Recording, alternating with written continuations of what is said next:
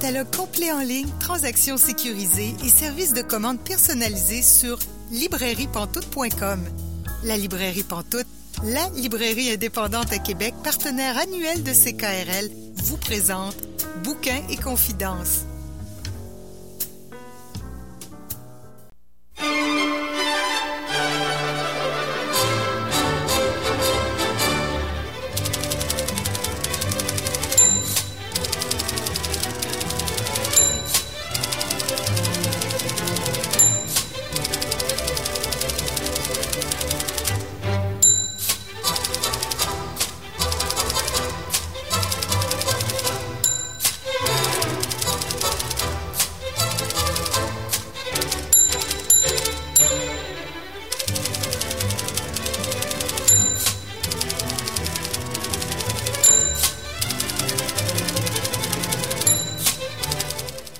Bonjour et bienvenue à l'émission Bouquin Confidence. Euh, Julie Collin pour vous accompagner jusqu'à 19h aujourd'hui. Bouquin Confidence, c'est votre rendez-vous littéraire sur les ondes de CKRL. Cette semaine, notre invité est Pierre Morancy. Je m'entretiens avec lui dans environ 30 minutes. C'est une entrevue qui a été vraiment super enrichissante. Je, je suis tellement déçue de vous donner juste une partie de cette entrevue-là parce qu'on a à peu près une demi-heure d'entrevue. Mais, wow! Quelle carrière extraordinaire, à peu près 55 ans de publication à date. Il a commencé à publier en 66, si je me, je me trompe pas, donc euh, wow! Et aussi, notre chroniqueuse Émilie Roy-Brière euh, va euh, se confesser sur nos ondes un peu plus tard dans l'émission.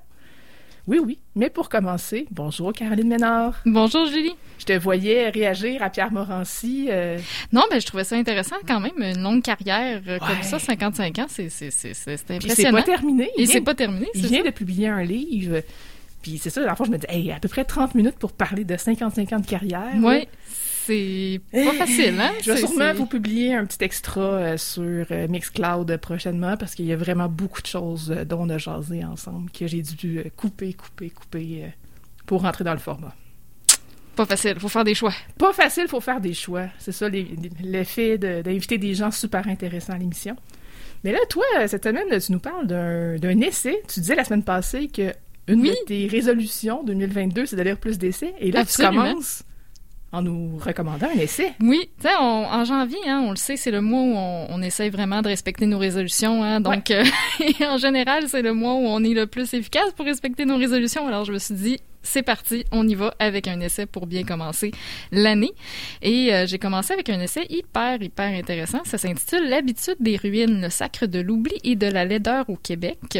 C'est publié chez Lux Éditeur, un essai de Marie-Hélène Voyer et c'est paru en 2021, en fait, à la fin de l'année 2021. Mm -hmm. Petite anecdote assez cocasse, en fait, j'ai euh, offert ce livre-là à mon euh, copain à Noël. Alors, euh, parfois, j'offre des cadeaux comme ça pour dont je vais tirer un certain intérêt par la suite. Ça, ça, peut arriver, des livres comme ça qu'on offre à son conjoint et que finalement, on va quand même lire, dont on va profiter indirectement. Mais j'ai eu quand même de la misère à trouver le livre parce que il a fallu que je fasse trois librairies avant ah oui, d'être capable sûr. de mettre une main sur la copie sur une copie en fait et euh, j'ai été comme surprise en fait. Je m'attendais pas à ce qu'il y ait autant de, de copies qui soient vendues. Puis je me suis dit mon dieu mais quelle bonne nouvelle tant mieux. Donc c'est vraiment un sujet je pense qui euh, attire beaucoup de gens ou qui rejoint beaucoup de personnes. Vraiment parce vraiment. que l'autrice là-dedans elle parle en fait du patrimoine et de notre rapport au Québec avec le patrimoine bâti. Et Marie-Hélène Voyer donc elle est professeure de littérature au Cégep de Rimouski. Elle habite à Rimouski. Ce n'est pas son premier livre. Elle a fait paraître un recueil de poésie Expo Habitat en 2018 et un essai Terrain vague en 2019. Moi, personnellement, je l'avais connu avec Expo Habitat et j'avais beaucoup aimé ce recueil de poésie-là. C'est vraiment très, très beau. Euh, Là-dedans aussi, elle explorait notre rapport au territoire, aux espaces qu'on habite, comment on façonne les lieux qu'on habite, mais comment ces lieux-là aussi nous façonnent. Et c'était ce rapport-là que j'avais trouvé hyper intéressant, hyper pertinent à réfléchir, à investiguer. Euh, parce que pour l'autrice, en fait, le territoire, c'est vraiment politique. C'est pas vrai que l'espace et les lieux qu'on traverse, ils sont juste là et que euh, ils n'ont pas d'impact sur nous et qu'on n'a pas d'impact sur eux. Donc, tout l'aspect de réfléchir ces lieux-là, de comment ils nous affectent et comment on les transforme, je trouve ça vraiment intéressant comme sujet. Euh, donc, elle va vraiment explorer ces thématiques-là dans l'habitude des ruines, cette fois-ci sous le format d'un essai, donc dans une perspective un peu plus cartésienne, si on veut, que poétique, mais j'ai trouvé que l'écriture est très poétique aussi. Je sais pas qu'est-ce que tu en oh, penses? Oui, tout à fait. Ben, on, ça nous surprend pas de savoir qu'elle a écrit Expo Habitat. La poésie avant, hein, non, non, non, pas du tout. Moi, j'avais lu Expo Habitat dans le temps, puis ça m'étonne pas. Puis Expo Habitat, il y avait quand même une composante aussi, quand on y réfléchit, qui peut être un peu essayistique aussi. Oui, tout à fait. Tu sais, elle était, un peu comme entre les deux entre déjà. Les deux styles, mm-hmm. Donc là, peut-être que là, est dans un essai où est-ce qu'il y a de la poésie aussi. Tout à fait. J'ai trouvé qu'elle avait une plume formidable. J'ai vraiment adoré, en fait, sa manière d'écrire, Marilyn mm. Voyer comment elle réussit vraiment à rendre euh, une écriture très cartésienne, très poétique finalement, comment il inclut ça là-dedans, c'était vraiment très très beau.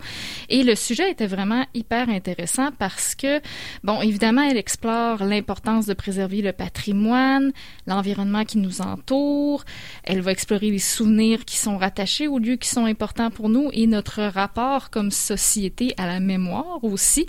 Elle explore donc tout ce qui est la signification qu'on donne au, au, bâtiment, mais surtout aussi l'absence de signification, en fait, souvent qui se dégage des bâtiments qui nous entourent. Et la menace de l'oubli aussi, hein, le fait que euh, souvent on a des développements urbains qui n'ont pas de vision à long terme, qui n'ont pas de plan d'avenir et qui sont purement ancrés dans une espèce d'efficacité capitaliste et euh, de consommation finalement.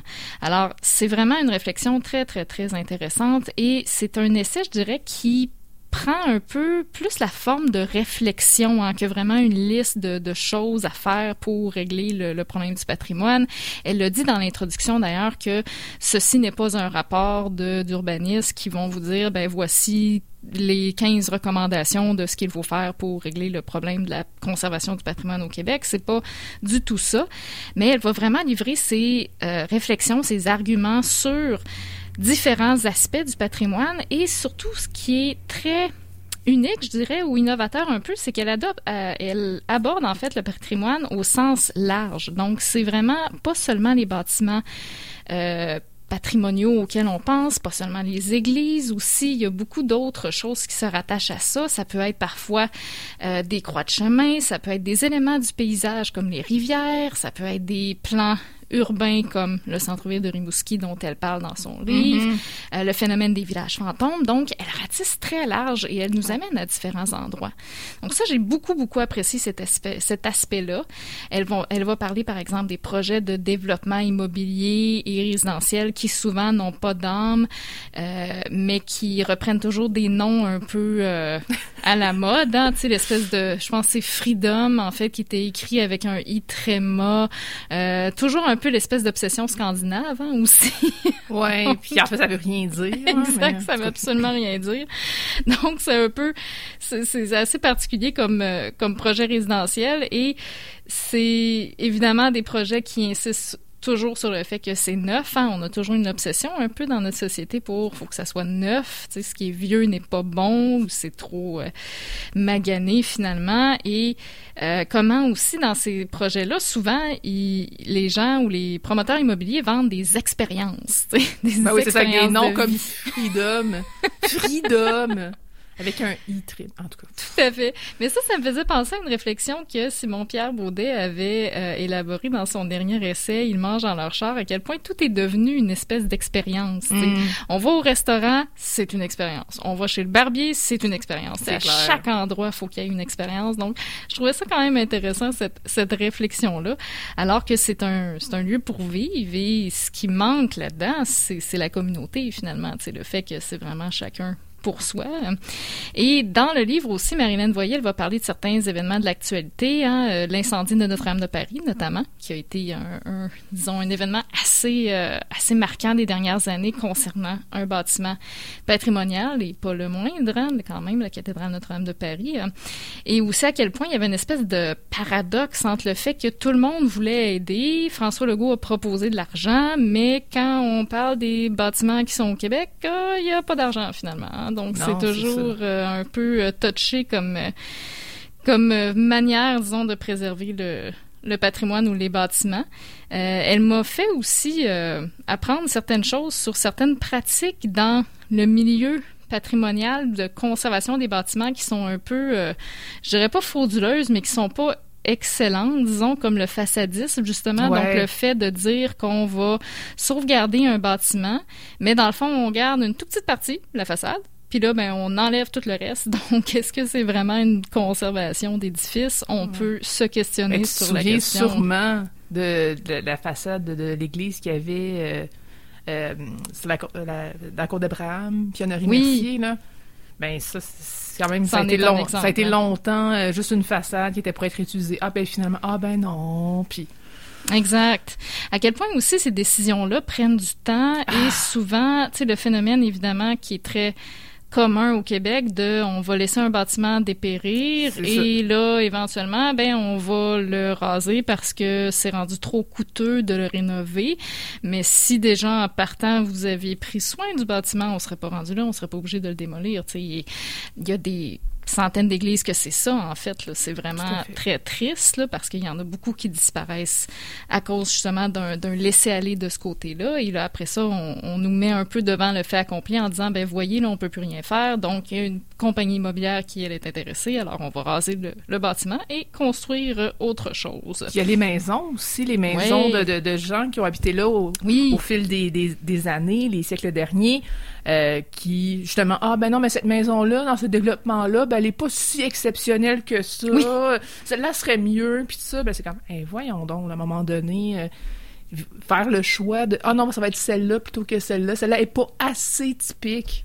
Exact, oui. Euh, ou des fois aussi, c'est parce que les gens ont apporté des modifications au travers des années aussi, puis là, ils constatent que là, ça, ça, vient rompre avec la, comment je dirais, l'essence même du bâtiment, alors que les modifications font partie de l'histoire du bâtiment aussi. Donc, il y a un aspect intéressant à conserver aussi là. Euh, il y a un épisode dont elle parle dans le livre aussi qui m'a, euh, que j'ai beaucoup euh, apprécié, en fait, qui m'a ça m'a fait rappeler justement ce, fameux épisode-là. C'était quand ils ont détruit la statue euh, Dialogue avec l'histoire dans le Vieux-Québec. Moi, j'aimais beaucoup cette œuvre d'art-là. Mm-hmm. Euh, je trouvais qu'elle était placée aussi à un endroit parfait, juste à l'extérieur de la place royale. Quand on descend la côte, on la voyait. Et j'avais trouvé ça terrible, comment que ça avait été... Euh, en fait, ils l'ont carrément enlevé et ils l'ont... Ils ont rebâti une autre version pas loin du Grand Théâtre, ou en fait, c'est Parc d'Amérique française. Ouais. Euh, mais j'avais trouvé ça terrible à quel point il y avait, il y avait eu des oppositions, mais on dirait qu'il y avait pas tant de gens, j'ai l'impression, qui avaient dit ça n'a pas d'allure de, de, faire ça, d'enlever une œuvre d'art comme ça. Puis c'était je sais pas, j'avais trouvé ça assez triste qu'on traite une œuvre d'art comme ça, surtout qu'il y a une signification justement par rapport à notre relation avec l'histoire, avec la mémoire. C'est l'œuvre s'appelle Dialogue avec l'histoire. Euh, donc je, je, trouvais ça un peu euh, un peu triste comme épisode récent et en parlant aussi du Vieux-Québec, ben, elle va aborder, Marie-Hélène Voyer, dans son essai, la question de la Disneyisation un peu du ah Vieux-Québec aussi, qui est très, très, très pertinente parce que il y a un petit côté hein, euh, Disney quand on va des fois dans le Vieux-Québec, euh, sur la rue Saint-Jean aussi. Il y a beaucoup de commerces. Des fois, on, on regarde les noms euh, des commerces. Il y en a beaucoup aussi qui c'est des noms anglophones, des fois comme Mary's Popcorn ou Chaos. Puis on se dit, mon Dieu, c'est des commerces quasiment américains. Donc, c'est un peu étrange. Et il y a cet aspect-là aussi que le quartier n'est plus vraiment habité par des résidents de Québec. Hein. Il y a très peu de gens vraiment qui qui habitent dans le Vieux-Québec, c'est plus des Airbnb ou des hôtels. Il n'y a même pas d'épicerie, tu sais, des gens partant. Euh. Oui, ça, c'est un gros manquement dans, dans le, dans le Vieux-Québec. Alors, ça aussi, c'est un aspect qu'elle aborde dans son essai. Euh, donc, elle va vraiment ratisser large. Elle va parler des ponts couverts, des moulins historiques, Donc, de tous ces événements-là, qui, de tous ces éléments-là, en fait, qui sont euh, partie prenante du, du patrimoine et qu'on oublie souvent là-dedans. Mais on voit vraiment dans ce livre-là à quel point il y a un manque de vision là, qui est flagrant dans la préservation du patrimoine et dans l'urbanisme des villes aussi. Hein. D'ailleurs, ce que j'ai beaucoup apprécié, c'est qu'elle parle aussi de différents endroits hein, dans son essai. On n'est pas seulement, on pense souvent mon patrimoine ou, ou, bâtiments historiques, on va penser à la ville de Montréal ou au Vieux-Québec ou au Vieux-Montréal, mais elle va vraiment dans différents endroits. Euh, elle va parler par exemple de Rimouski, comme c'est une ville où elle habite. Et euh, j'aimais beaucoup sa perception de Rimouski. J'étais assez d'accord avec ça, à quel point on a, elle, elle mentionne, on a des super beaux couchers de soleil, mais juste en arrière, si on se retourne de bord, on a un centre-ville qui est un peu mal fait, qui est pas vraiment, euh, disons, développé de manière intelligente pour que les gens vraiment puissent en faire un milieu de vie intéressant. Euh, il y a une église justement au centre-ville de Rimouski qui est laissée à l'abandon. Et moi, ce qui m'avait frappé la première fois que je suis allée dans cette ville-là, c'est à quel point il y a le, boulevard, en fait, ben c'est la 132, en fait, qui passe le long du... Je pense que oui. Euh, qui passe le long du fleuve, en fait. Donc, ça coupe l'accès aux gens directement à l'eau. Euh, et on a souvent fait ça hein, dans le développement des villes, faire passer des boulevards urbains directement proches du fleuve, ce qui on l'a fait d'ailleurs à Québec, là, dans le coin de Beauport, c'est carrément ça. Là. Euh, et c'est un peu triste dans le fond parce que tu coupes l'accès des résidents à, à l'eau finalement, à la au, bord de l'eau, à la plage. Donc, euh, c'était un des aspects, je me suis dit, c'est triste parce qu'il y aurait beaucoup de potentiel à faire, de choses à faire avec cet espace-là. On parle d'un centre d'achat aussi à Rimouski. Oui. Mm-hmm. C'est ça, c'est flou un peu dans ma tête. Là. Puis toi, je vois toi aussi. Oui, mais elle parle hein. d'un centre d'achat. Je veux pas dire de niaiserie. Là. Moi, je l'ai lu il y a quand même plusieurs semaines, ce livre-là. Puis je l'ai pas lu dans un but d'en parler aujourd'hui. c'est que c'est ça, c'est que c'est quand même assez flou, mais il me semble qu'il y avait un centre d'achat qui était vraiment laissé à l'abandon, qui était vraiment très très visible, vraiment un gros bâtiment, mais qui finalement sert pas à grand chose. Oui, c'est ça. Ben aussi justement le, phénomène, euh, ce dont elle parle aussi, l'équivalent à Québec, c'est un peu bon la place Fleur de Lys et euh, le boulevard Wilfrid Amel aussi, qui en soi est un lieu tellement déprimant. Moi, à chaque fois que je suis sur le boulevard Ouiramel, je suis comme, mon Dieu, c'est vraiment déprimant comme endroit. Mm. mais bon. Non, c'est sûr c'est pas notre meilleur endroit. C'est pas notre meilleur endroit. Mais il y a plusieurs euh, éléments aussi, ou plusieurs endroits, en fait, à Québec euh, dont elle va parler. L'église Saint-François d'Assise est mentionnée. Donc, l'église récemment détruite dans Limoilou, euh, pour justement faire place à un projet immobilier qui s'appelle le Jacques, en hommage à Jacques Cartier. Donc, on voit que la compagnie est allée chercher ça très loin. Hein. Et euh, au moins c'est pas Freedom. Oui, non, tout à fait. au moins il y a comme un lien avec l'histoire du Québec un peu, c'est déjà ça. Mais euh, elle va parler donc Saint-François d'Assise. Elle parle aussi de la rivière Lairet. Ça c'était vraiment intéressant parce que euh, bon, il y a des photos à travers l'essai. Moi, j'avais jamais vu une photo de la rivière Lairet telle qu'elle était dans les années 60 et c'était vraiment quelque chose. Hein. Ils l'ont en fait remblayé la rivière parce que c'était une rivière très polluée. Les gens allaient euh, jeter leurs déchets dans euh, cette rivière-là à une époque où la ville de Québec ne s'occupait pas finalement de la collecte des déchets, alors les gens devaient s'organiser entre eux. D'ailleurs, on m'a mentionné que la ville de Québec a été une des dernières au Québec à se doter vraiment d'un système municipal de collecte des déchets. Et ça m'a fait sourire ou rire un peu jaune, si on veut, dans la mesure où euh, on n'a toujours pas de système de hum, collecte des résidus de table à Québec. Alors non, ça s'en vient. Ça s'en vient. on n'est pas là encore. on n'est pas là encore. Mais quand on compare à beaucoup d'autres villes euh, au Québec, c'est assez flagrant à quel point on est en retard. Tu sais, euh, ils ont ça. Bon, les, villes plus petites comme Drummondville a ça, euh, Gatineau a ça, Montréal a ça. Il y, a un paquet de villes, même de villages parfois, qui ont ce système-là. Et nous, à, Québec, on n'a pas ça. Donc, je me suis fait la réflexion, peut-être qu'on a une tradition un peu de déficience dans la matière de ah, ça, ramassage de déchets. C'est possible. C'est possible. Bref, la question le dossier de la rivière Lairet était quand même euh, assez intéressant. Puis, en parlant de ce phénomène-là, donc quand ils ont remblayé la rivière, c'était pour dire ben on va euh, finalement régler le problème des gens euh, dans ce quartier pauvre-là qui déposent qui déposent leurs déchets là, etc. Voilà, donc ça va régler le problème. Hein. Mais évidemment, quand tu remblais une rivière, ben l'eau finit toujours par trouver son chemin, hein. donc ça oh cause d'autres problèmes. Et c'est la fameuse vision, de, disons, urbaine que si on euh, enlève le, quartier où il y a de la pauvreté ou si on modifie le quartier où il y a de la pauvreté, ça va régler le problème de la pauvreté finalement. Il y ben, on l'a vu dans le nouveau Saint-Roch. Ben exactement. Puis à Montréal, le, phénomène le plus euh, connu, c'est quand ils ont rasé le, le faubourg Amlas, qui était le quartier où se trouvaient les édifices, euh, ben, où se trouve en fait actuellement l'ancien édifice de Radio-Canada, mm-hmm. l'immense tour. Euh, ils se sont dit, c'était vraiment des taudis qui, qui étaient là à l'époque, et ils se sont dit, ben si on rase les taudis, on va régler le problème de la pauvreté. Alors c'est une vision assez limitée disons, d'un problème, mais euh, c'était assez courant de faire ça, donc de la part des administrations municipales, et on l'a vu donc à Québec justement avec euh, avec certains phénomènes justement comme la rivière Lairet à l'époque.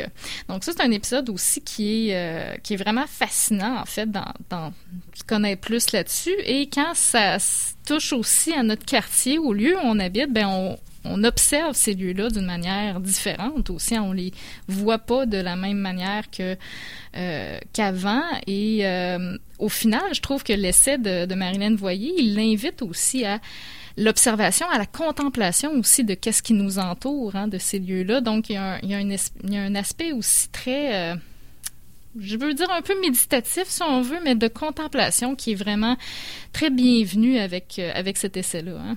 Oui, de, de, de, voir ce qui nous entoure, puis de réfléchir à ça, puis à quel point est-ce qu'on en prend soin ou pas. Exact. De ce patrimoine-là qui nous entoure. Tout à fait. Qui n'est pas toujours aussi extravagant que Notre-Dame de Paris.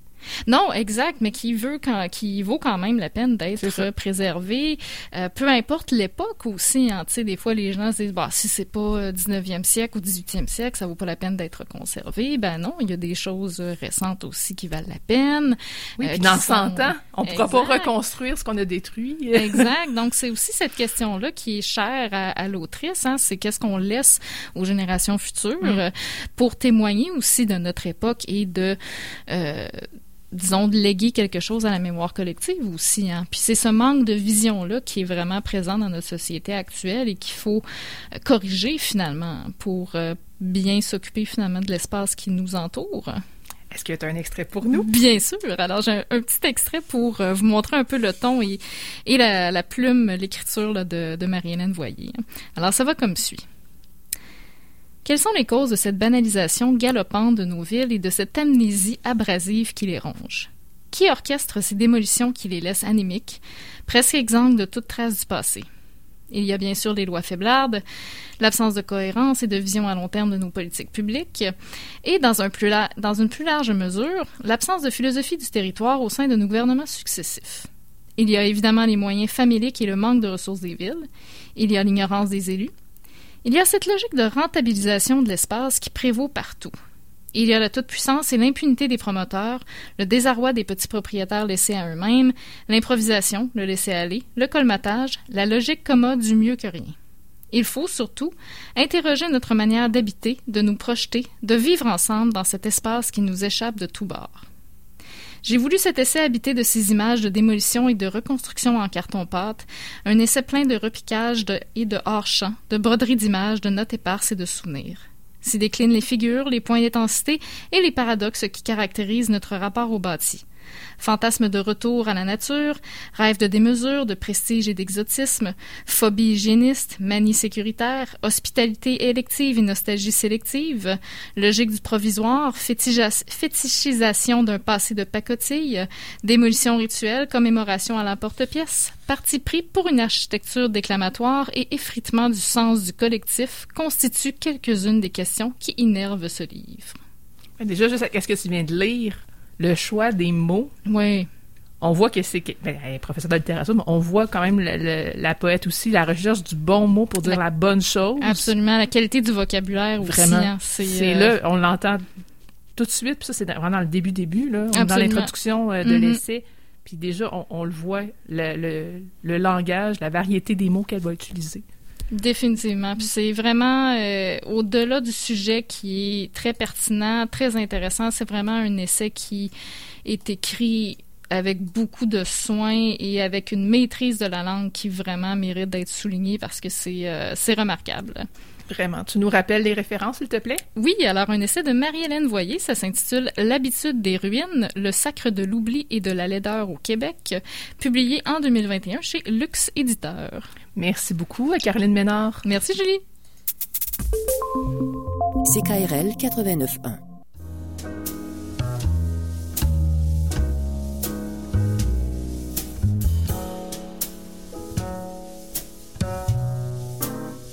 Catalogue complet en ligne, transactions sécurisées et services de commande personnalisés sur librairiepantoute.com. La librairie Pantoute, la librairie indépendante à Québec, partenaire annuel de CKRL, vous présente Bouquins et confidences.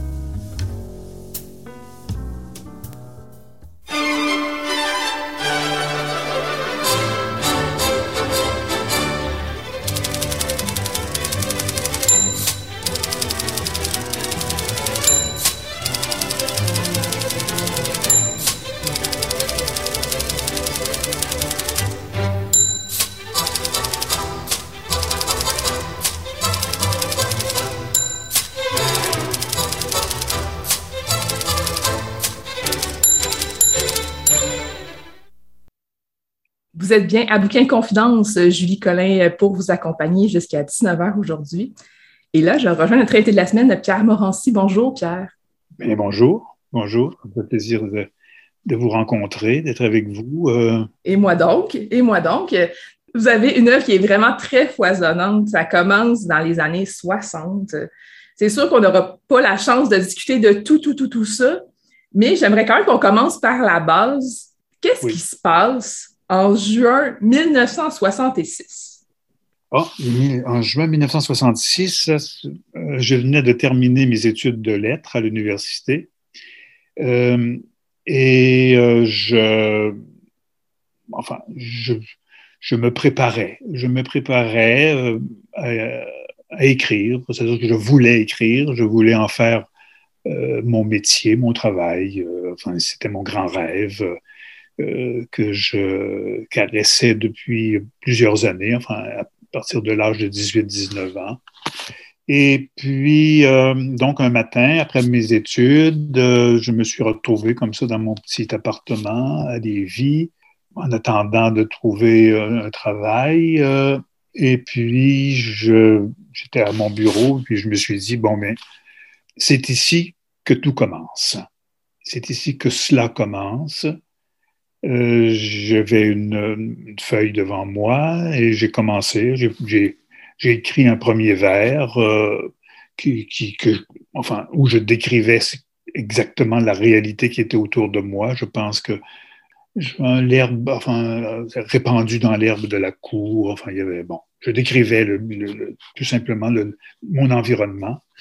Et c'est bizarre parce que je n'avais pas prévu que ce premier vers, euh, qui était mon premier poème, enfin, le premier poème que j'ai publié, euh, ce premier vers-là a correspondu quand même à peu près à tout le travail que j'ai fait le reste de ma vie, qui était un peu finalement l'exploration de mon domaine, de rendre compte de la réalité qui m'entourait, de ma vie, de, de, de, moi dans ma vie, et surtout avec les autres aussi, parce que tout de suite dans ce poème-là, il y avait des gens qui euh, vivaient autour de moi et euh, que je faisais entrer aussi dans mon, dans mon grand projet parce qu'on n'écrit pas pour soi, on écrit avec les autres, euh, pas nécessairement pour les autres nommément au moment où on, trace le mot sur sa page, mais il faut que les autres soient, soient avec nous dans ce grand projet.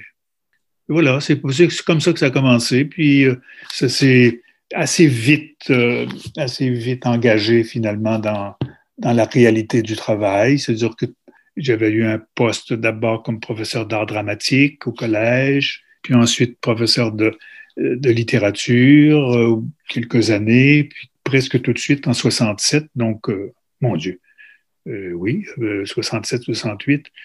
presque un an plus tard, deux ans plus tard, j'ai commencé à travailler pour la radio Radio-Canada. Puis euh, pendant de nombreuses années, j'ai euh, travaillé à la pige. La pige, ça veut dire de, travailler beaucoup, ça veut dire d'écrire beaucoup. Et c'est pas mauvais d'écrire beaucoup quand on veut écrire. Parce que finalement, qu'est-ce que c'est qu'un un écrivain, un poète, un écrivain, mais c'est quelqu'un qui apprend à écrire toute sa vie.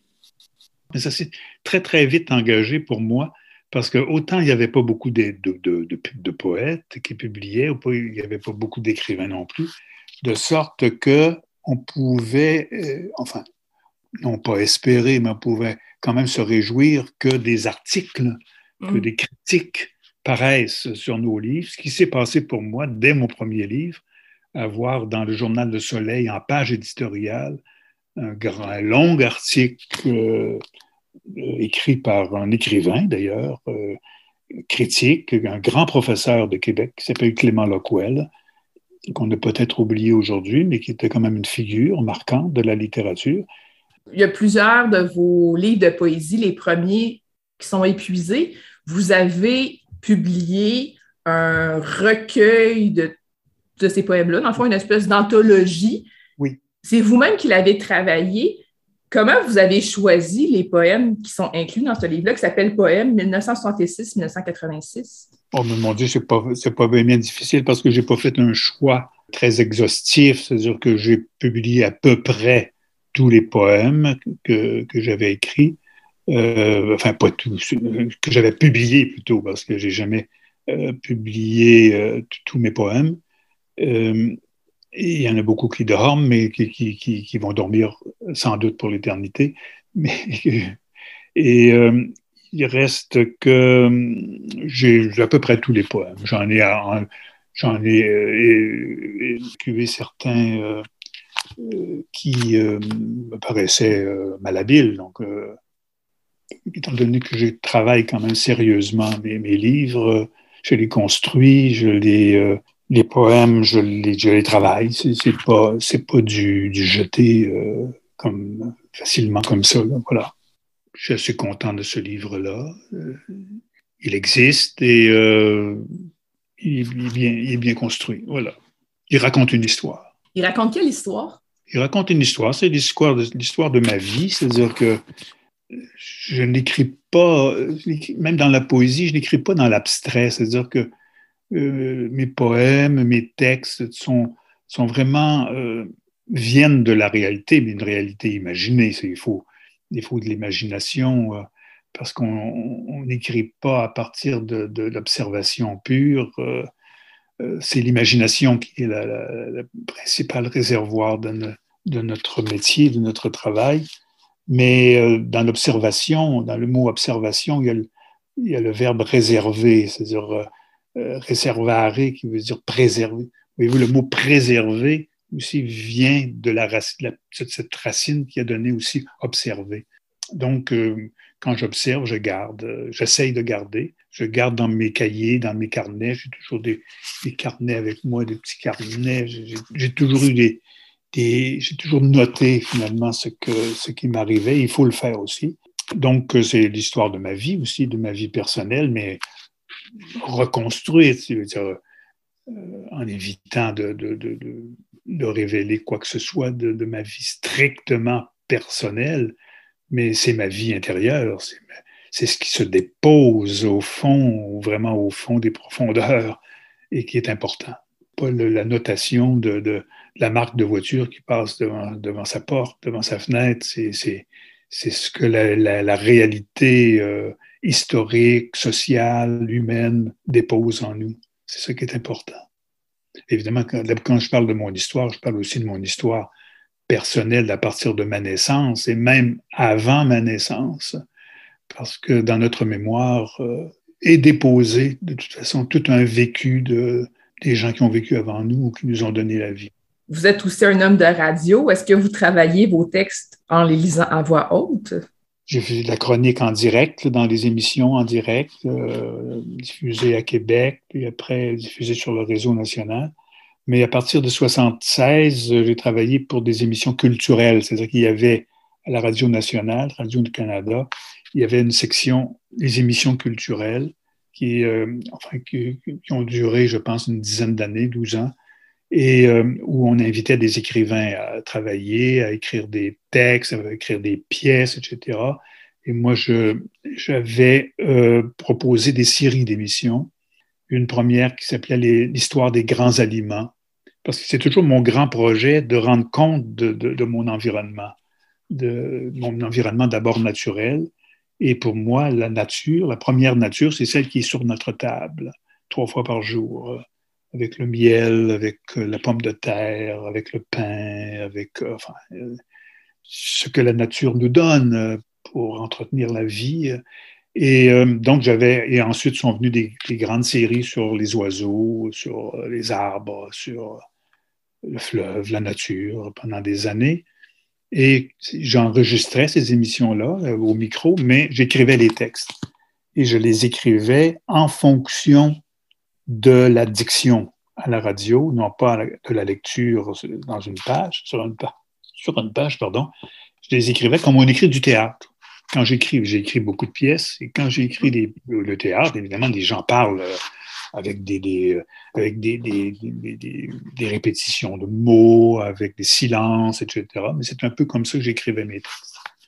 La radio m'a quand même certainement influencé sur le genre d'écriture en prose que je pratique. Au niveau de l'écriture en vers, est-ce que vous lisez aussi à voix haute?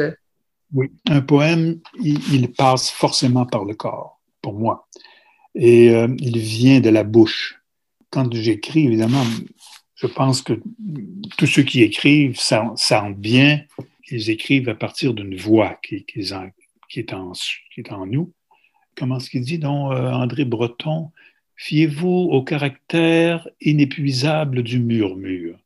Enfin, il y a un murmure, en tous les cas, qui est au fond de nous, qu'il faut retrouver, évidemment, dans la, la concentration et on s'habitue à le retrouver assez rapidement. Il faut être très fidèle à ce, murmure-là parce que c'est notre voix. Et puis cette voix-là aussi, quand on écrit de la, poésie, comme le rythme, et pour moi, c'est très, très important, souvent c'est le rythme aussi qui, qui détermine les vers, qui détermine l'allure d'un poème, qui détermine sa dimension, qui forcément que quand on écrit, il faut, même si je ne prononce pas le mot avec ma bouche, ou le vers, je les entends. J'entends avec mon oreille, c'est vraiment comme si moi, je le, je le prononçais, mais aussi d'autres personnes, d'autres personnes qui pourraient euh, réciter mes, mes, mes, mes, poèmes. Je peux les entendre quand, quand j'écris les vers ou euh, quand j'ai fini de les écrire. Avec le travail, tout ça se fait euh, évidemment sur, enfin, sur une certaine période de temps, euh, quelques heures, parfois quelques minutes, mais quelques heures surtout. Mais voilà, le, corps est très important et la bouche est très importante et c'est pour ça que j'ai beaucoup récité mes poèmes en public. Euh, j'ai toujours aimé le faire et euh, j'ai toujours trouvé important aussi que les poètes disent leurs vers. Et je pense que ceux qui ne disent jamais leurs vers je crois qu'ils pratiquent euh, une, écriture qui est peut-être loin, un peu loin de, l'auditeur, enfin du lecteur. Et les, poètes qui lisent beaucoup leurs textes ou qui lisent volontiers leurs textes, euh, on pourrait sentir qu'ils pratiquent une poésie peut-être plus, plus ouverte, hein. mm. plus ouverte, plus sensuelle. Qui est Trom? Trom, mais il est arrivé un matin, moi j'étais dans une petite cabane au bout de l'île d'Orléans, vers le Cap Tourmente. Euh, j'avais un chalet, mais j'avais aussi une petite, une petite, un ancien camp de chasse que j'avais avec un de mes frères que j'avais euh, organisé. Je voulais m'en faire un petit, un, petit, lieu pour écrire tranquille. Et puis, ben, j'y allais là le matin, je, m'installais euh, tout seul. Et puis, à un moment, avec mes cahiers, toujours les mêmes cahiers. et là, tout à coup, il y a, dans la voix dans cette voix qui, qui, est en moi, qui, euh, quand, quand, je travaille, c'est ce murmure, cette voix de fond qui, qui, est là. Comme une autre voix qui était, euh, qui s'était un peu mélangée à la, la, mienne, un peu différente de la mienne, mais quand même étant la mienne, et qui se met à parler bizarrement, comme s'il était, comme s'il me donnait des conseils comme s'il me, comme s'il me, inventait des formules pour résumer des, ou bien des conseils ou bien des, euh, des observations sur la vie.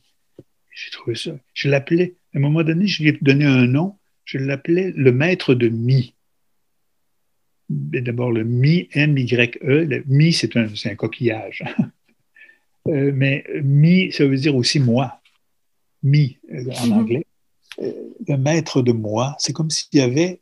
Moi, j'ai l'impression de ne pas avoir vraiment eu de maître comme, comme professeur dans mon travail. J'ai eu des maîtres d'école, etc., mais j'ai jamais eu vraiment de maître. Et c'est comme si mon propre maître était en moi. Et c'est comme si c'était dédoublé.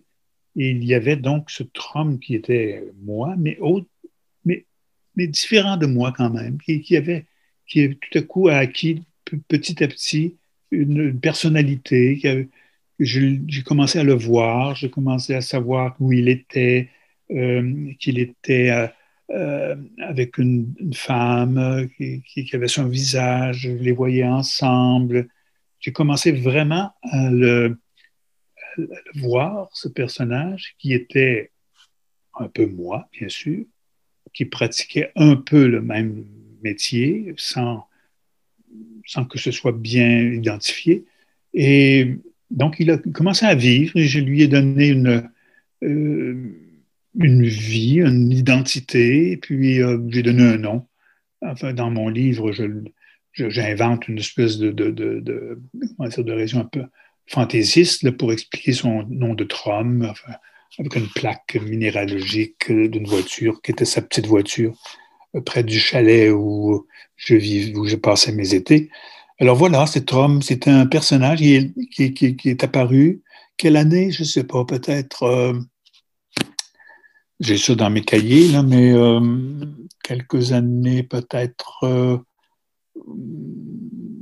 92, euh, 93. c'est ça, quand je travaillais à, mon, livre sur les oiseaux. Et puis, euh, il, est là, il est encore là.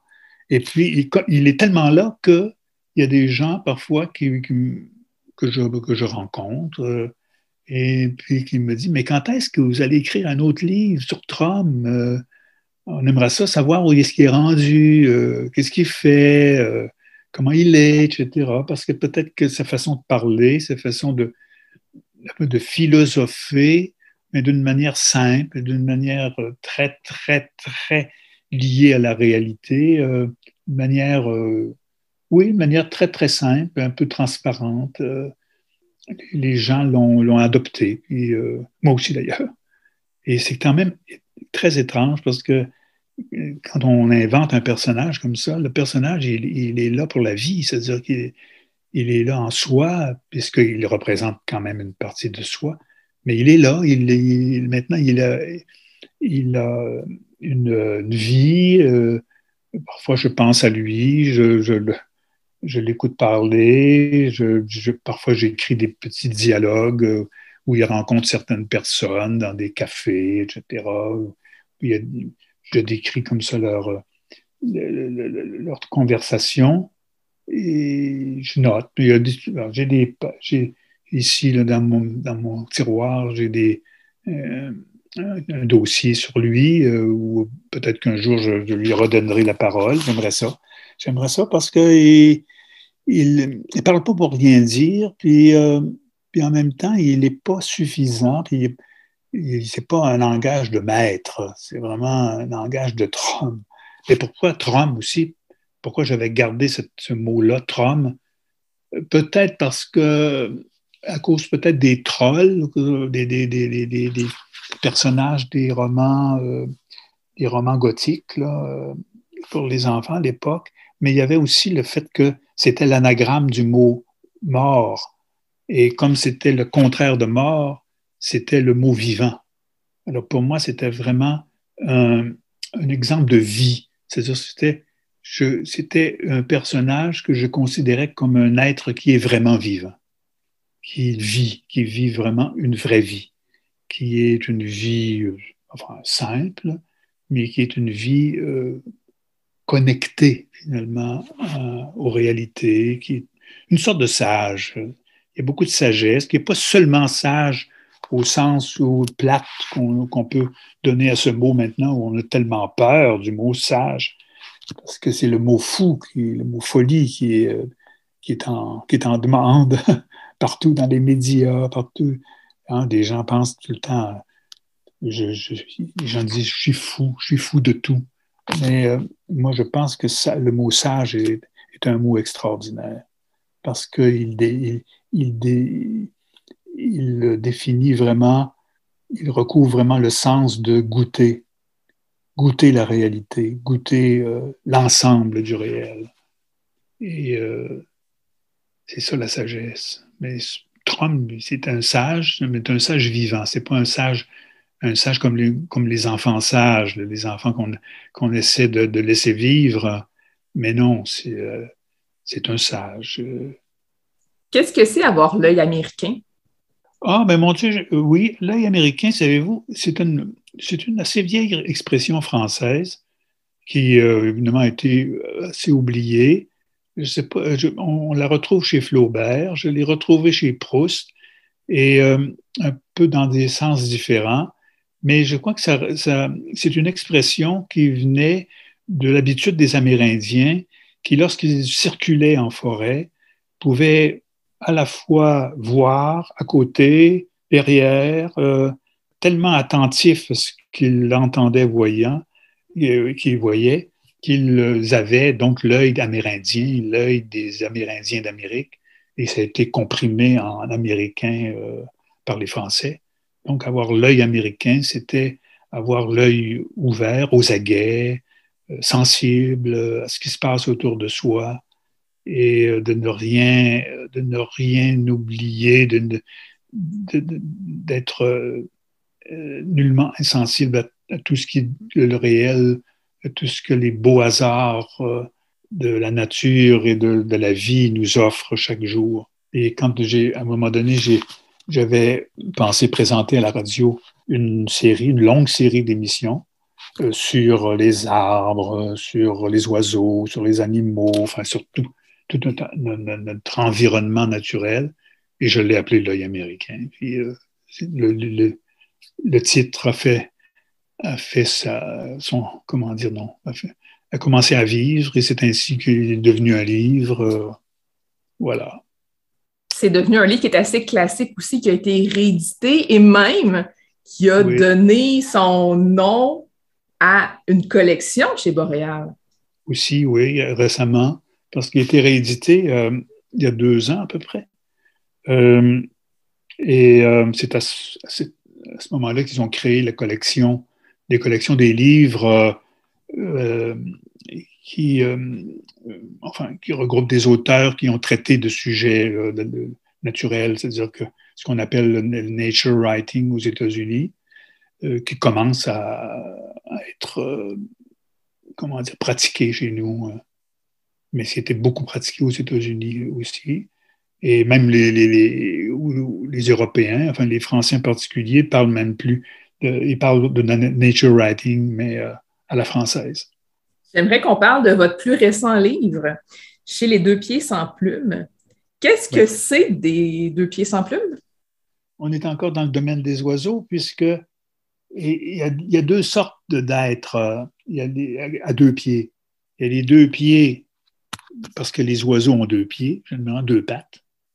Et puis les deux pieds euh, les êtres humains, c'est les deux pieds qui n'ont pas de plumes. Donc, euh, pour définir les êtres humains, enfin, c'est même pas moi qui ai inventé l'expression, ça vient du dictionnaire, du dictionnaire Grand Robert euh, en sept volumes. Les deux pieds sans plumes, c'est les êtres humains, c'est nos congénères. Et nous avons deux pieds, mais nous n'avons pas de plumes. Et puis peut-être qu'on aimerait ça en avoir pour voler un peu, pour voler un peu dans notre tête. Et euh, pour. moi, moi, j'aimerais bien, parce que j'en ai de toute façon, j'ai des, des, plumes dans ma tête, parce que je vole assez facilement et euh, euh, sans planer trop. Et voilà, c'est les deux pieds sans plumes. J'ai, à un moment donné, j'ai tout simplement, c'est un vieux projet que j'ai depuis une dizaine d'années. J'avais commencé dans un cahier que j'ai ici à côté de moi. Euh, mettre des petits des mots sur certaines personnes, sur les gens que je croise, sur les, les, les, gens qui ont habité ma vie, les gens que j'ai que j'ai observés, que j'ai bon, ben, euh, à un moment donné, j'ai commencé à noter tout ça. Puis euh, il y a, peut-être deux ans, euh, j'ai décidé de, de, plonger dans ce projet et ça s'est mis à vivre. voilà, j'ai j'ai fait ce livre-là qui aurait pu qui devait être beaucoup plus euh, abondant, plus copieux, mais mon éditeur, euh, mon conseiller littéraire m'a ramené, il voulait faire plutôt un petit livre, petit livre genre de sagesse, petit livre de réflexion sur notre, notre humanité, notre nature humaine. Et puis, bon, il y a les, dessins qui sont apparus en cours de route parce que je dessine euh, depuis plusieurs années. Je fais de l'aquarelle, mais je dessine aussi à langue de Chine. Euh, j'ai appris la, calligraphie chinoise avec un Chinois ici à Québec, un très bon peintre, sculpteur d'ailleurs. Et euh, voilà, voilà, c'est ainsi que ce livre-là est né. C'est un livre euh, où je, ne parle pas nécessairement des oiseaux, mais ils passent de temps en temps dans le livre, forcément, parce qu'ils sont toujours là dans la vie, même dans, ma vie à moi, mais ils sont dans notre réalité. Hein, les oiseaux passent et nous invitent aussi à passer, à passer bellement, de, faire notre, notre voyage humain, notre voyage d'être humain, dans notre, grand, dans notre migration humaine à partir de notre naissance jusqu'au débouchement de, peut-être d'une autre réalité. Chaque personne le, reçoit d'une certaine manière. Il y a des gens qui se sentent beaucoup euh, concernés, comme si je, décrivais leur, leur, vie, alors que non, c'est tout simplement, j'imagine, j'imagine euh, les personnes à partir de ce que je vois d'eux.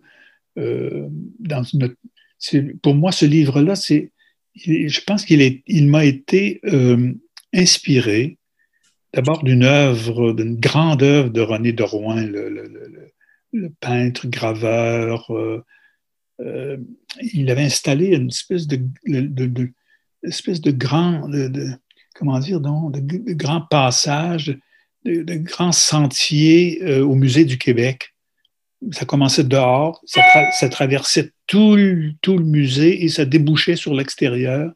Et sur cette, comment dire donc, sur ce trajet-là, il avait déposé des milliers de petites statuettes en terre cuite qui représentaient les êtres humains. Il s'appelait la migration, la grande migration. Et ça m'avait beaucoup touché, cette œuvre-là. Mais je, connaissais René depuis très longtemps, on travaillait ensemble. Et euh, c'est resté dans mon esprit, cette, cette idée, et ça s'est transformé pour moi en, caravane. Pour moi, je vois la caravane humaine. Je vois peut-être parce que quand je suis à l'île d'Orléans, puis je vois les gens tourner autour de l'île, ils viennent, bon, ils s'installent dans une espèce de caravane, parce que quand on voit les gens tourner autour de l'île d'Orléans, c'est spécial. Hein? Alors, je les vois comme dans une espèce de caravane. Ils sont là, ils s'en vont, ils, partent, ils partent vers quelque chose, ils s'en vont euh, voir le fleuve, ils s'en vont respirer l'air pur, ils s'en vont voir des choses, de la verdure, ils s'en vont voir des, animaux. Euh, ils font partie de la grande caravane humaine qui, part d'un endroit, qui migre. Qui Mais chaque, j'ai vu les êtres humains comme des migrants. Nous, nous sommes tous des migrants. Nos parents euh, sont nés dans des villages, ils sont venus vers la ville. Ils ont migré. Nous, on migre aussi, on va de ville en ville ou de village en ville de, campagne en ville. Enfin, nous sommes toujours dans une sorte de migration et je pense que la vie humaine aussi euh, est représentée par une migration. Euh, il ne faut, faut pas se voir comme arrêté, il faut se voir comme, comme allant. Gilles Villot parle de son chemin montant. Son dernier recueil s'appelle Le chemin montant. Un titre extraordinaire. Pour moi, je le vois aussi comme ça. Cette migration sur un chemin montant. Merci beaucoup, Pierre Morancy, de nous avoir rencontrés cette semaine. Bien, écoutez, c'est moi qui, vous remercie de, d'avoir ouvert une fenêtre euh, tout à coup à 8 heures euh, sur mon, mon, écran, mon écran de travail. Alors, vous êtes apparu, j'ai, pris grand plaisir à, causer avec vous. Euh,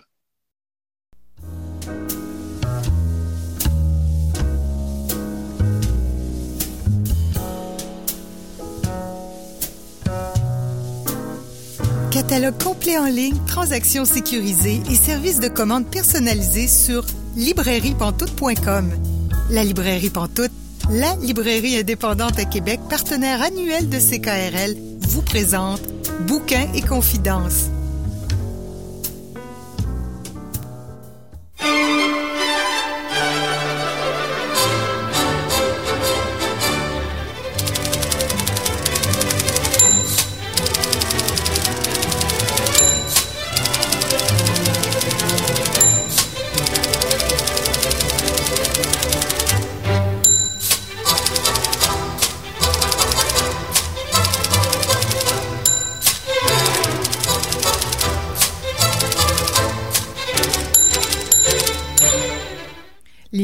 L'émission euh, Bouquin et Confidence se poursuit jusqu'à 19h. C'est Julie Collin qui est au micro euh, pour vous accompagner pour encore 30 euh, minutes presque, pas tout à fait.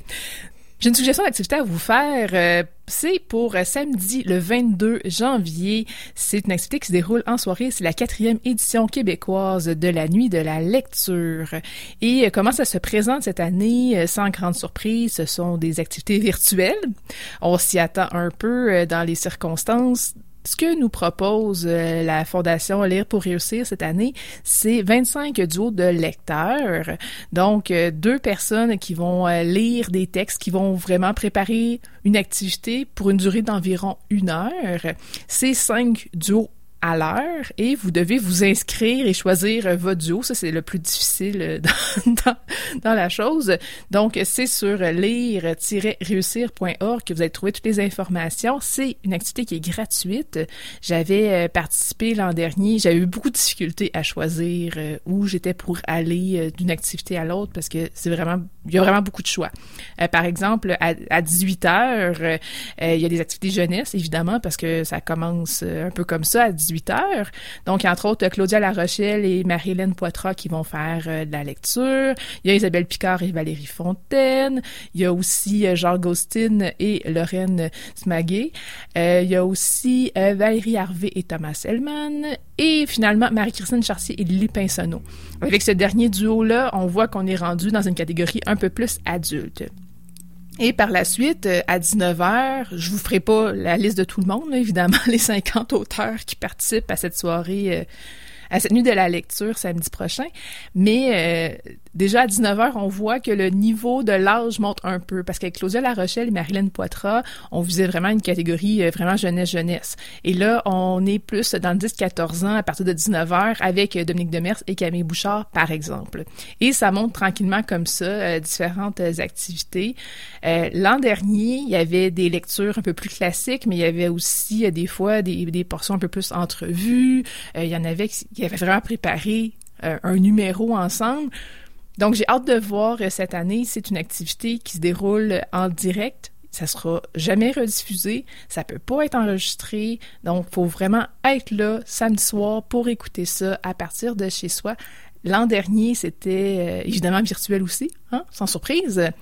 Et ça avait battu des records de visionnement parce que justement, comme c'est virtuel, les salles sont moins limitées. Il y a quand même une capacité à respecter, il faut s'inscrire et tout ça, mais les salles sont quand même plus, euh, plus grandes que si on était dans une petite librairie, par exemple. Donc, il y a plus d'espace et on est dans le confort de notre foyer. On nous demande aussi de nous inscrire, oui, mais de nous inscrire pour par foyer, dans le sens que si vous êtes quatre personnes à la maison à l'écouter, vous n'avez pas besoin de vous inscrire quatre fois, évidemment. Inscrivez-vous une seule fois. Euh, l'an dernier, je me souviens aussi qu'il y avait une capacité quand même euh, assez, ben pas limitée, mais plus grande qu'en librairie, entendons-nous, mais pas si grande que ça. Puis il avait décidé d'agrandir les salles parce qu'il y avait tellement eu de demandes. Donc s'il y a de la demande, peut-être aussi qu'ils vont pouvoir s'ajuster cette année. Donc moi, c'est sûr que je vais être là. Euh, c'est vraiment des activités qui se déroulent, comme je disais, à toutes les heures. Donc, vous pouvez en réserver peut-être cinq dans votre soirée si vous êtes bien motivé. Il y a des activités à 18h, à 19h, à 20h, à 21h et à 22h pour euh, la quatrième édition québécoise de la Nuit de la lecture. C'est samedi le 22 janvier et je vous rappelle qu'il est nécessaire de s'inscrire.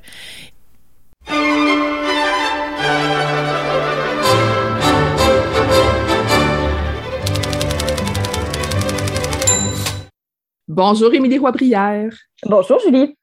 Cette semaine, tu nous avoues que tu as déjà menti à la radio. Oui, en fait, euh, aujourd'hui, Julie, il faut que je fasse. Euh, bon, je ne pensais jamais faire ça de toute ma vie. Il faut que je fasse des excuses publiques à la radio parce que je t'ai menti, j'ai menti à tous tes auditeurs. Donc, forcément, il faut que je m'excuse. Euh, en fait, dans ma dernière chronique, j'étais venue parler des annales du disque monde de Terry Pratchett en disant que les écrits de Terry Pratchett étaient ma chose préférée sur Terre. Mm-hmm. En fait, j'ai menti. Euh, il y avait euh, un de mes collègues libraires qui avait euh, une hypothèse, comme quoi chaque libraire avait un coup de cœur public et un coup de cœur secret. Pour te donner un exemple, son coup de cœur public, c'est très probablement Fable de Venise, qui est une des aventures de Corto Maltese, parce que c'est le genre de livre que tu as envie de mettre entre les mains du plus de personnes possible, une œuvre avec laquelle tu es, à l'aise de conseiller les gens puis aussi que, en tant que libraire, tu, sais tu peux suggérer quand même à une bonne variété de personnes.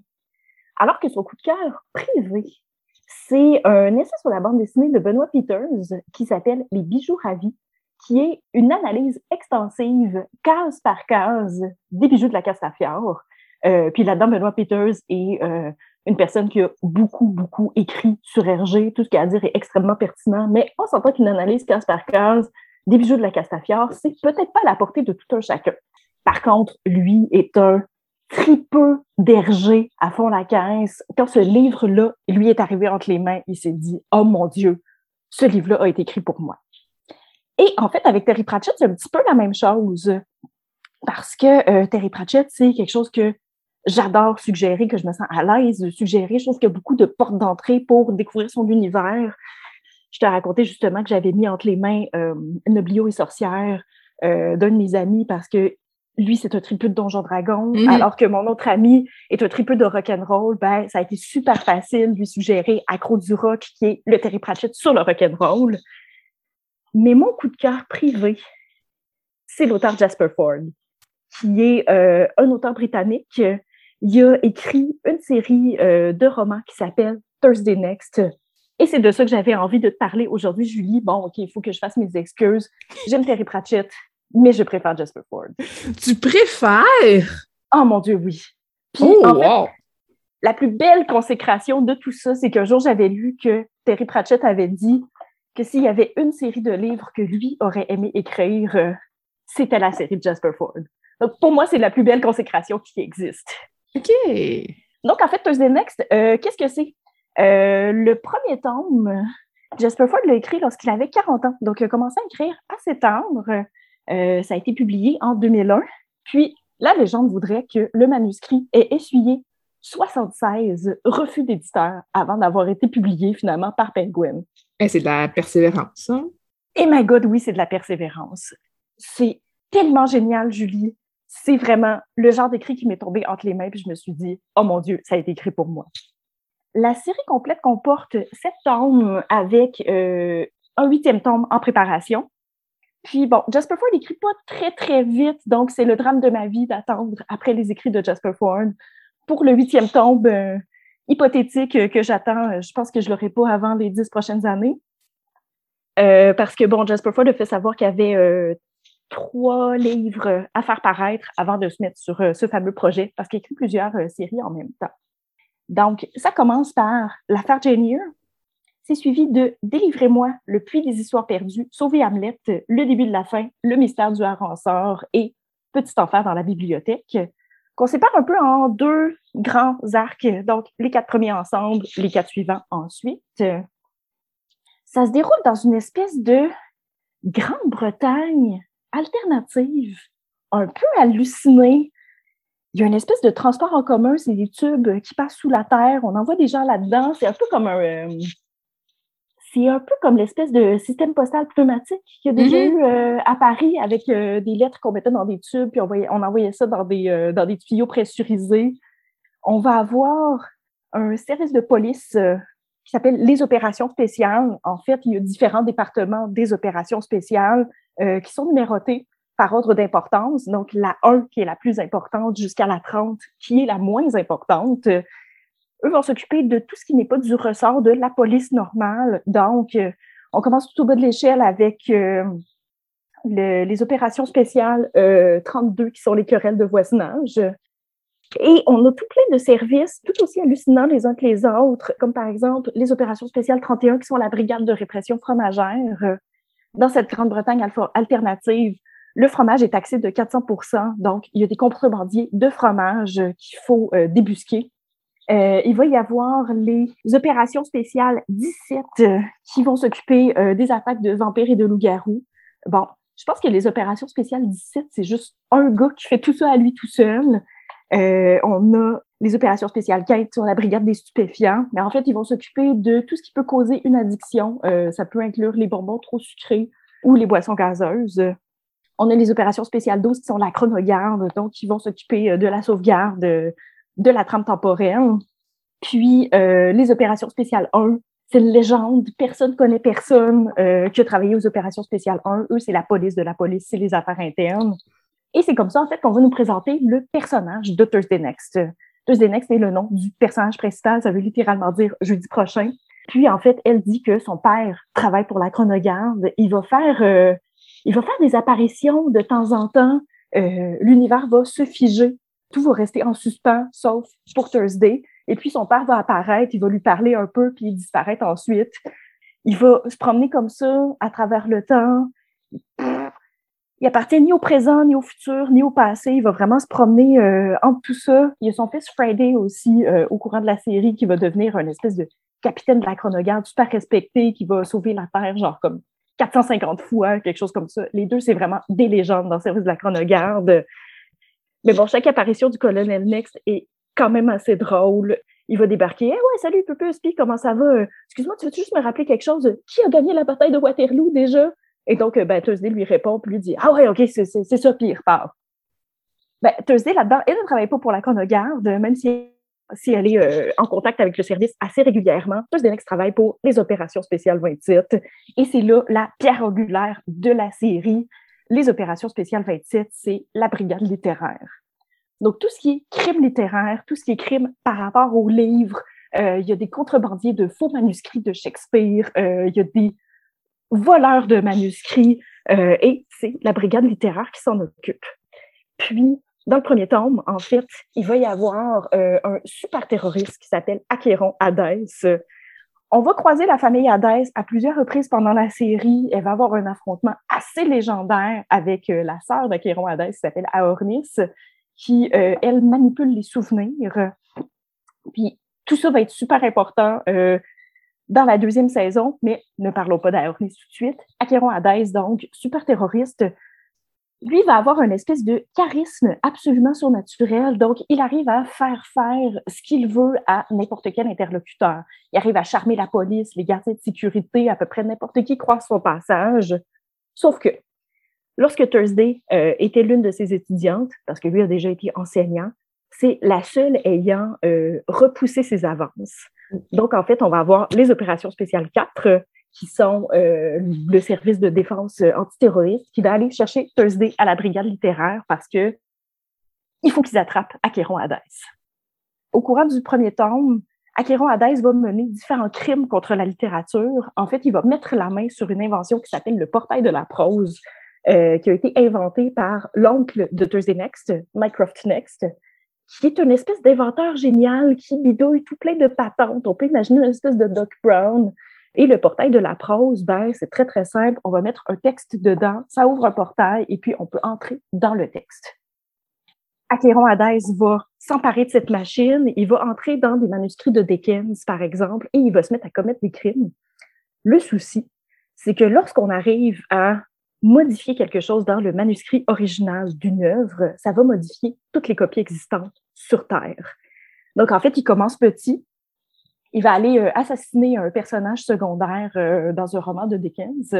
et puis merde, euh, en fait, on se rend compte que nous, on se rappelle avoir lu ce personnage-là, mais quand on le cherche dans le texte, il est plus là, il a disparu à tout jamais. Et donc, compte tenu que son premier attentat terroriste a super bien fonctionné, il va ensuite s'inviter dans le manuscrit de Jane Eyre et il fait connaître ses intentions. Il dit, ben, écoutez, moi, si j'ai pas 10 millions de dollars et les représentations d'Hamlet huit semaines de suite pour euh, tel ami à tel théâtre, je vais assassiner Jane à la page 12. Et c'est la première incursion que Thursday Next va faire dans l'univers de la fiction. Donc, euh, bon, là-dedans, il doit faire un deal avec une espèce de méga corporation qui s'appelle Goliath, qui a bricolé une espèce de portail euh, de leur côté. Elle va s'inviter dans le manuscrit de Jane Eyre et elle est donc partie prenante de la fiction. Là, il y a des règles à respecter, par contre. C'est un peu comme, c'est un peu comme une pièce de théâtre. Les personnages de la fiction sont conscients qu'ils font partie euh, d'une œuvre littéraire. Puis, en fait, tant que personne n'est en train de la lire, on n'a pas besoin d'eux. Donc, c'est un peu comme des acteurs de théâtre qui disent Ah oui, mais non, mais on n'a pas besoin de moi avant la scène 15. Donc, euh, elle peut aller jaser à M. Rochester, euh, à tout le personnel euh, de Jane Eyre. Elle peut s'inviter au village un peu quand elle veut, mais à partir du moment où est-ce que le livre est lu, ben, il faut qu'elle se cache dans un placard parce qu'il ne faut pas qu'on la voie. Le souci, c'est qu'elle ne sait pas exactement à quelle page se cache Acheron Hadès, quand est-ce qu'il va commettre son méfait. donc, elle doit vivre un petit peu dans le manuscrit de Jane Eyre pendant un bout de temps pour euh, ben, justement euh, réussir à le débusquer à n'importe quel moment qu'il aurait pu choisir pour assassiner Jane. Et c'est comme ça qu'on nous introduit à l'univers de la fiction, euh, suite à cette espèce de menace terroriste.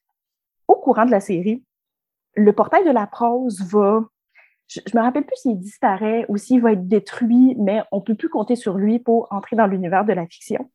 Thursday découvre toutefois qu'il possède le talent je pense qu'ils appellent ça euh, le talent des passe-pages. Donc, si elle se concentre suffisamment, elle peut entrer dans une œuvre littéraire et puis elle va se faire embrigader dans une force de police interne de la littérature qui s'appelle la jurisfiction. Et on va en fait traquer les crimes des personnages de fiction. C'est complètement hallucinant. C'est tellement intelligent c'est un peu manichéen parce que à chaque fois, notre adversaire va souvent être la méga corporation Goliath dont j'ai déjà parlé. C'est comme une espèce de Google du mal. Ils, ils vont faire tout, puis vont finalement à peu près toujours utiliser les mêmes, euh, utiliser les mêmes inventions que Thursday à peu près au même moment, mais elle va être, ça va être pour sauver la fiction, alors que ça va être pour faire de l'argent. Ils vont essayer justement de reconstruire un portail de la prose parce qu'ils veulent organiser des visites touristiques euh, dans les romans de Jane Austen, par exemple. Alors que Thursday, ben, ça va surtout être euh, de la chasse aux grammasites ou aux personnages euh, littéraires renégats. D'ailleurs, il y en a probablement un qui les a traduits parce qu'il y a des étranges objets qui circulent dans la réalité. Tout ça finit par trouver son sens au terme probablement du quatrième tome, qui est sûrement mon préféré, qui s'appelle Sauver Hamlet, en fait, euh, je pense que c'est Ophélie qui fait un coup d'état euh, dans Hamlet. Donc, en fait, il faut que Thursday sorte Hamlet de la littérature. Elle va l'amener chez sa mère euh, dans la réalité, puis sa mère va lui faire des biscuits pendant une bonne partie du tome, pendant qu'ils sont en train de régler le putsch d'Ophélie. Puis là-dedans, ce que je trouve absolument génial, c'est que la fiction ne suit pas les mêmes règles que la réalité. il va y avoir des échanges comme ça, des personnages de la réalité qui vont dans la fiction et vice-versa la première fois qu'un personnage de fiction essaie de comprendre euh, quelque chose comme le hasard, le fait que croiser n'importe qui dans la rue n'a pas nécessairement d'incidence sur le scénario, euh, tout ça est un immense choc culturel. C'est un peu comme, euh, je ne sais pas si tu connais, je ne sais pas si, tu as déjà vu le film, Julie, c'était un film avec Arnold Schwarzenegger qui s'appelait The Last Action Hero. Ça me dit rien comme ça. Là-dedans, il y avait euh, un personnage de film d'action qui se retrouvait dans la réalité. Puis bon, il y a des choses qui ont du sens dans les films d'action, mais qui n'en ont pas du tout dans la réalité. Par exemple, quand on se fait tirer dessus, ça fait pas mal. Dans la réalité, c'est tout autrement. Ou quand on fait des accidents de voiture ou n'importe quoi, euh, ça va jouer un petit peu sur les mêmes thèmes. Donc, c'est la raison pour laquelle j'aime Jasper Ford d'amour. Quand il décide de s'atteler à un concept, euh, il va y aller à fond la caisse. Il y a toutes sortes d'inventions complètement débiles euh, dans sa série, mais c'est des choses qu'on finit par accepter comme allant de soi. Euh, la méga corporation Goliath, le fait que les gens ils ont des kits de clonage à la maison.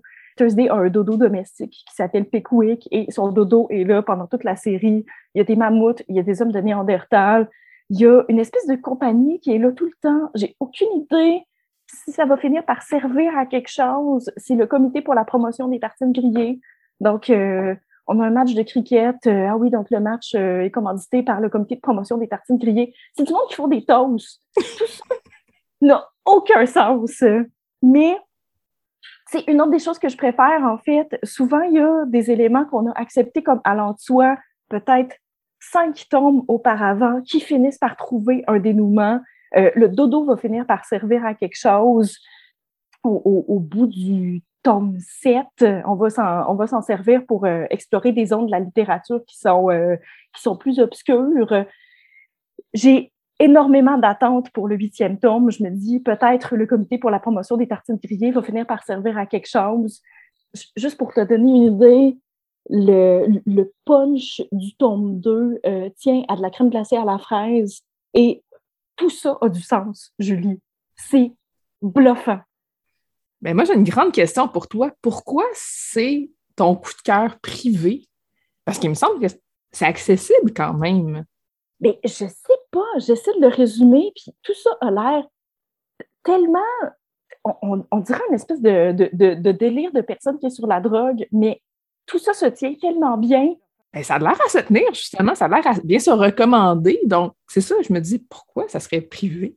Je sais pas, je suis peut-être gênée, ou c'est peut-être tellement personnel que j'ai envie de le garder pour moi, finalement. Mais bon, là, je peux pas, j'en ai parlé à la radio. Non, c'est ça, tu nous l'as donné à nous aussi, là. Mm. Mais c'est ça. En tout cas, j'ai l'impression que c'est aussi, de mon point de vue de personne qui n'a pas lu, j'ai l'impression que c'est aussi accessible que Terry Pratchett, d'une certaine façon, parce que c'est quand même, les deux, c'est des univers assez pétés. Mm-hmm. Ben, oui, effectivement, dans l'univers de Terry Pratchett, il y a aussi beaucoup de choses qu'on finit par accepter comme allant soi, comme par exemple le disque qui est placé sur quatre éléphants, placé sur euh, une tortue géante qui dérive à travers l'espace. Ah, mais oui, donc, Jasper Ford, je l'aime d'amour. Parce que quand il s'attelle à un concept, il va pousser ça à fond. Euh, il y a d'autres écrits dont je t'ai pas parlé pour vraiment me centrer sur Thursday Next. Euh, il y en a un qui est sur la couleur. Ça s'appelle La tyrannie de l'arc-en-ciel. Puis, en fait, là-dedans, tout, tout le monde est plus ou moins daltonien. Euh, les gens vont être classés selon les couleurs qu'ils arrivent à voir. Puis bon, à chaque fois que j'essaie d'en parler, on dirait une espèce de roman young adult où est-ce que les gens sont séparés en classes. C'est un peu ça, mais c'est tellement plus. Euh, il y, en a également un qui s'appelle Early Riser, qui n'a pas été traduit en français jusqu'à maintenant, qui est sur le sommeil. Donc là-dedans, le constat de base, c'est que tous les hivers, les êtres humains hibernent comme les ours. Donc, il y a toute une espèce de, il y a toute une espèce de structure pour permettre aux gens de dormir le personnage principal s'appelle Charlie. Puis, quand Early Riser est sorti en anglais, j'étais fâchée parce que j'attendais le huitième Thursday Next, parce que je suis toujours fâchée parce que j'attends toujours le huitième Thursday Next. Euh, puis, j'avais tellement hâte qu'il sorte en français. J'ai fini par me tanner et le lire en anglais. Puis, en fait, je pense que j'ai compris pourquoi il n'a pas été traduit en français pour tout de suite. Ça m'a pris deux lectures avant de m'en rendre compte, mais euh, la narration fait en sorte qu'on ne sait jamais quel est le genre du personnage principal. Mm. On ne sait pas si Charlie est un homme ou une femme. Donc, pour un traducteur, ça doit être un moyen défi. Puis, son plus récent s'appelle The Constant Rabbit. C'est encore une fois une espèce d'Angleterre alternative où est-ce qu'il euh, y a eu une espèce d'événement bizarroïde il y a environ 70 ans et euh, il y a des euh, lapins qui sont devenus intelligents et à taille humaine. Et donc, finalement, tout ça sert à parler des minorités visibles mais avec des lapins. Et c'est complètement hallucinant. Et la scène de procès à la fin est absolument géniale. Donc, vraiment quelqu'un à découvrir. Euh, très heureuse que tu euh, nous partages ton coup de cœur euh, privé et que tu le rendes public. Tu nous rappelles les références, s'il te plaît? Oui, donc en fait, je parlais de la série Tuesday Next par Jasper Ford. le premier tome s'appelle L'affaire Jane Eyre et on peut le retrouver en format poche chez 18.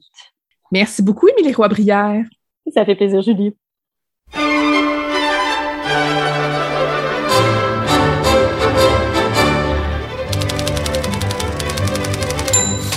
C'est tout pour l'émission Bouquin et Confidence. Merci à notre invité de la semaine, Pierre Morancy.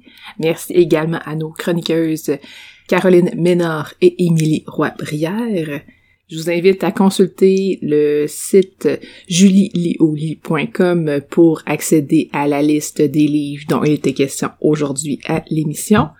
Restez à l'écoute de CKRL, c'est en aparté qui suit à l'instant. Passez une belle soirée et à la semaine prochaine.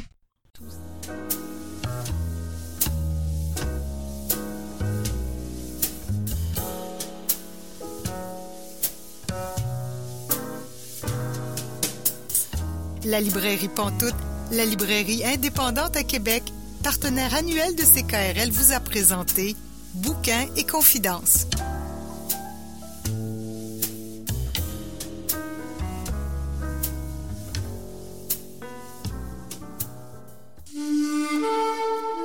Cette émission est disponible en balado-diffusion.